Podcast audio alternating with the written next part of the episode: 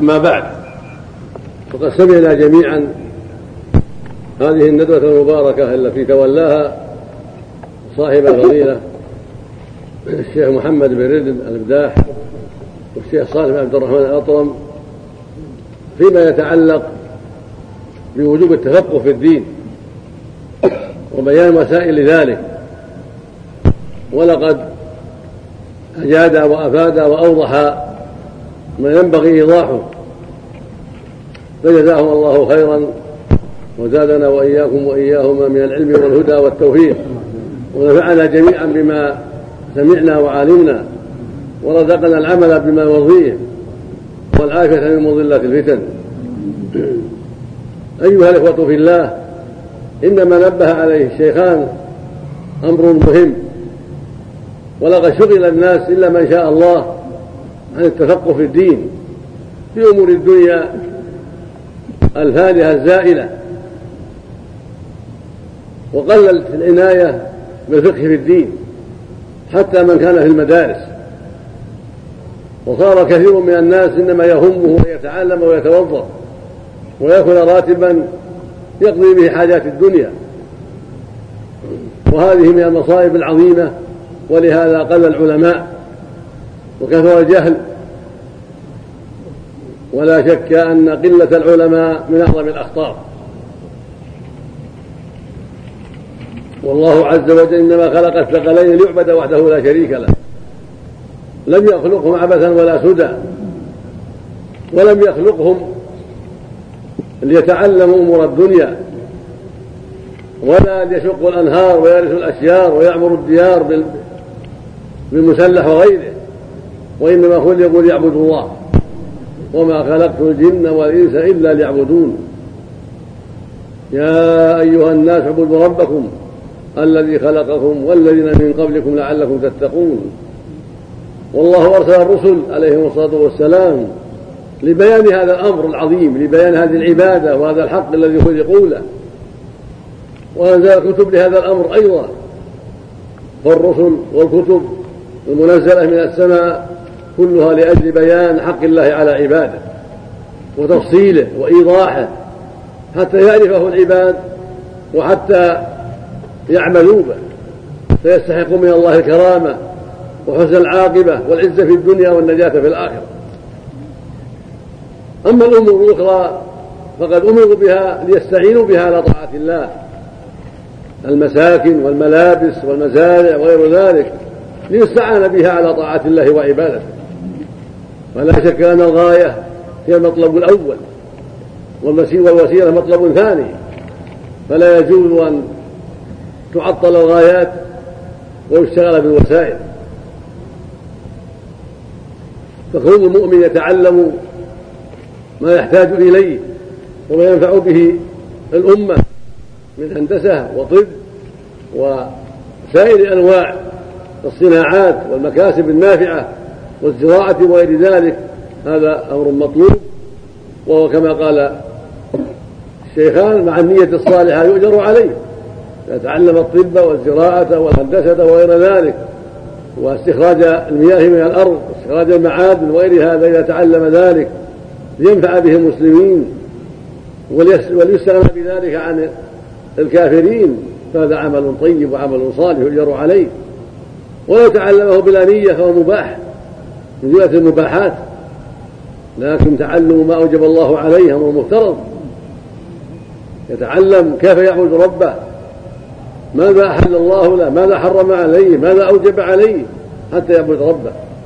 وأهم شيء يتعلم العقيدة أن يتعلم دينه يعني أصل دينه. ما هو معنى لا إله إلا الله؟ ما هو معنى شهادة أن محمدا رسول الله؟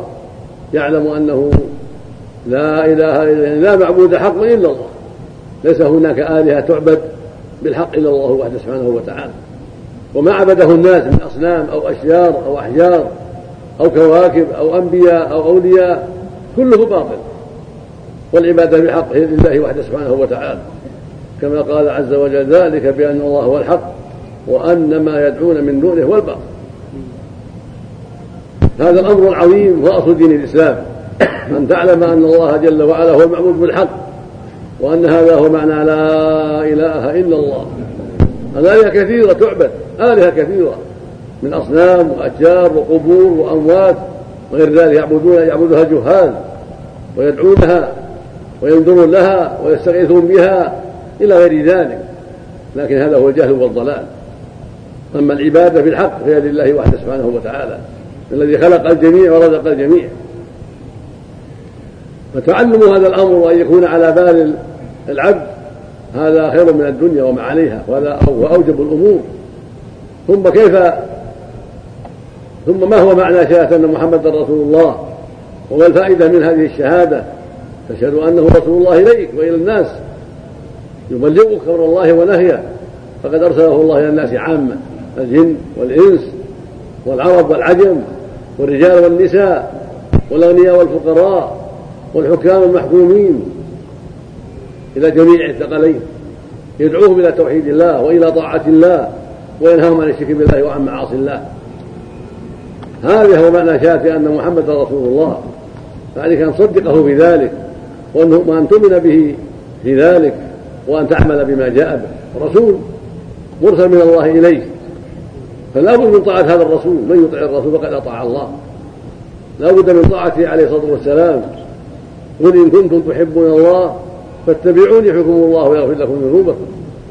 فليس لك أن تجهل هذا الأمر وأن تشغل بالزراعة أو بالصناعة أو بالمآكل والمشارب والمساكن والمراكب عن هذا الأمر العظيم.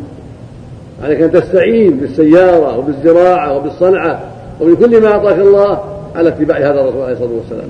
وطاعة أمره ونهيه والانقياد لشريعته وإفراد الله بالعبادة وأن تحمد الله الذي أعطاك هذا المال وهذه الصنعة حتى تستعين بها على ما خلق ما خلق الله لأجله من طاعته وعبادته سبحانه وتعالى فإذا كنت تقول أن تشهد أن محمد رسول الله ولكنك معرض عن دينه وعن طاعته وعن ما جاء به ما هي الفائدة؟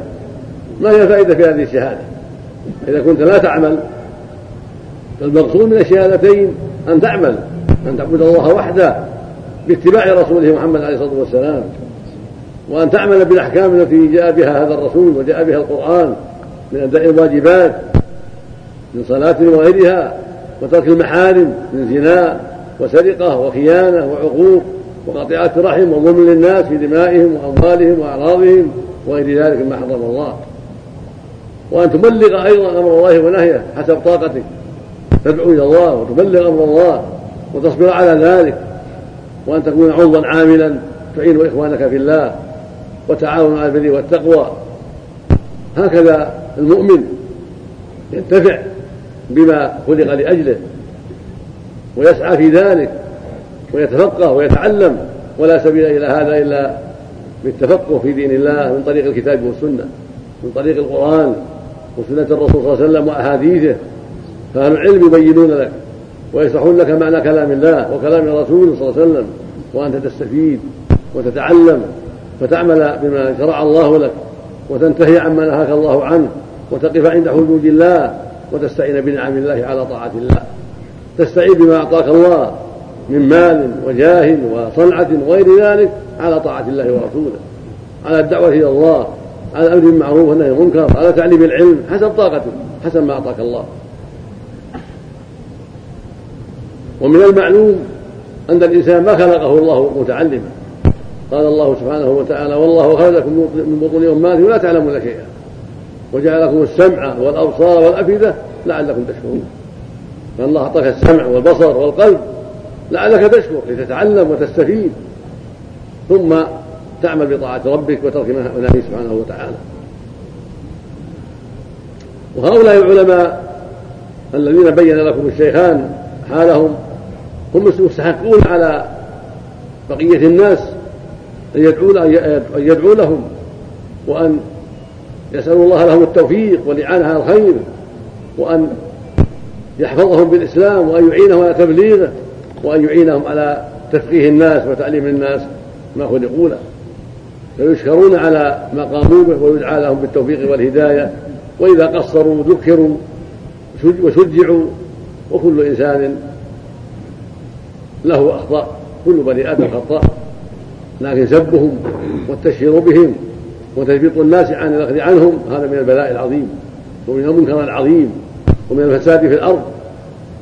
يعني سب أهل العلم الأحياء والأموات معنى تنفر الناس بالعفو عنهم معنى تنفر الناس من أن يسألوه معناه حث الناس على احتقارهم وأنهم لا قيمة لهم في المجتمع وأن القيمة للمهندس فلان أو الطبيب فلان الذي يسعى في عمارة الأبدان وفي منفعة الأبدان في هذه الدنيا. أما منفعة الأرواح والقلوب والسعادة في الآخرة هذا أكثر الخلق في معزل عن ذلك. لا لا يبالي بهذا. هذه المصيبة العظمى. ولكن أهل العلم بالله وبرسوله الذين نفع نفع الله بهم الناس ووفقه الناس وأرشدوا الناس إلى الخير بالتدريس والدعوة إلى الله لهم شأنهم العظيم. فعلى المجتمع أن يعرف لهم اقدارهم كما أن على المجتمع في رحمك الله في عهد الرسل أن يقدر الرسل عليهم الصلاة والسلام وأن يحبهم وأن يستفيد منهم. فالعلماء هم خلفاء الرسل في الأرض وهم وراث الأنبياء.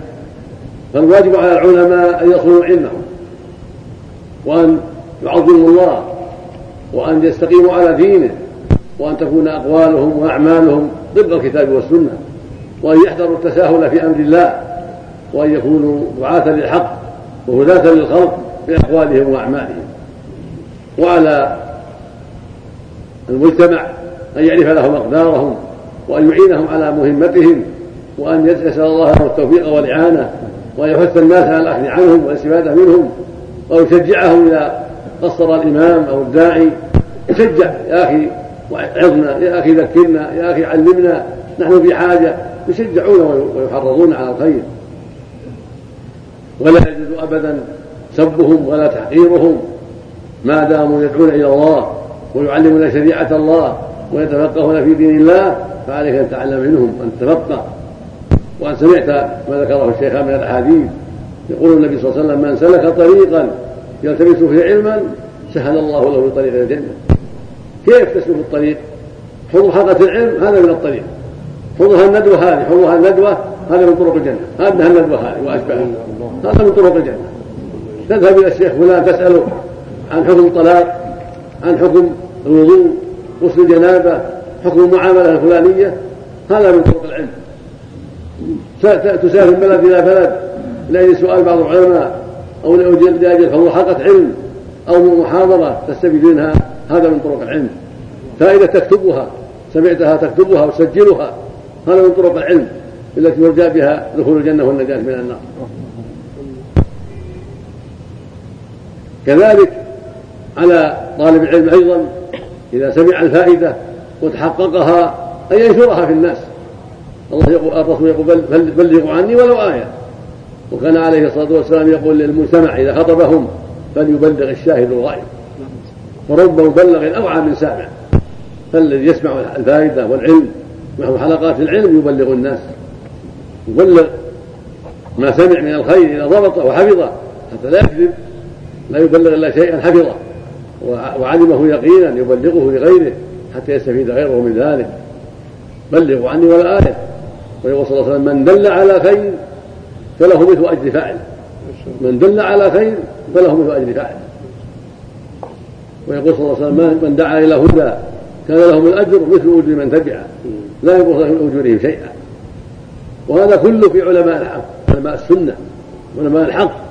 أما علماء الضلالة فلا بأس أن تنشر عنهم ذمهم وعيبهم والتنفير منهم. علماء السوء الذي يدعو إلى البدع ويدعو إلى الشرك حذر منهم الناس. وفلان يدعو إلى الشرك يدعو إلى عبادة القبور يدعو إلى البدع لا يطاع. اذا عرفت ذلك عن يقين. وأما علماء الحق علماء الهدى الواجب التشجيع على حضور مجالسهم وحضور الفائدة التي يلقونها للناس وحضور حلقات العلم والدعاء لهم بظهر الغيب أن الله يعينهم ويوفقهم ويمنحهم الصواب. هكذا ينبغي لأهل العلم وأهل الإيمان وهكذا ينبغي للمسلمين التعاون على البر والتقوى والحرص على كل خير يصل إلى العباد والتشجيع عليه والحذر من كل شر. وأما العلوم الدنيويه فقد سمعتم ما قال المشايخ وأنها مباحه طيبة العلوم تنفع الناس من طب وهندسة وغير ذلك من الصناعات النافعة واستخراج المعادن واستخراج المياه وغير هذا. الناس في حاجة إلى هذه الأشياء. وهي فرض فرض كفاية. يجب على ولاة الأمور يلزموا من يعرفوا هذه الأشياء ويعلموها لأن الناس في حاجة إليها. لكن من تعلمها بالنية الصالحة فهو مأجور. ومن تعلمها بنية الدنيا فهو مباح. من تعلمها بالنية الدنيوية مباح. ومن تعلمها لينفع بها الناس ويعين بها الناس ويدل بها الناس عن الحاجة إلى الكفرة فهو مأجور. وفق الله الجميع وسدد الخطى وجد الشيخين عن ندوتهما خيرا ونفعنا وإياكم بما سمعنا وعلمنا وهدانا وإياكم صراطه المستقيم. إنه جل وعلا جواب كريم. أما الأسئلة بعد الصلاة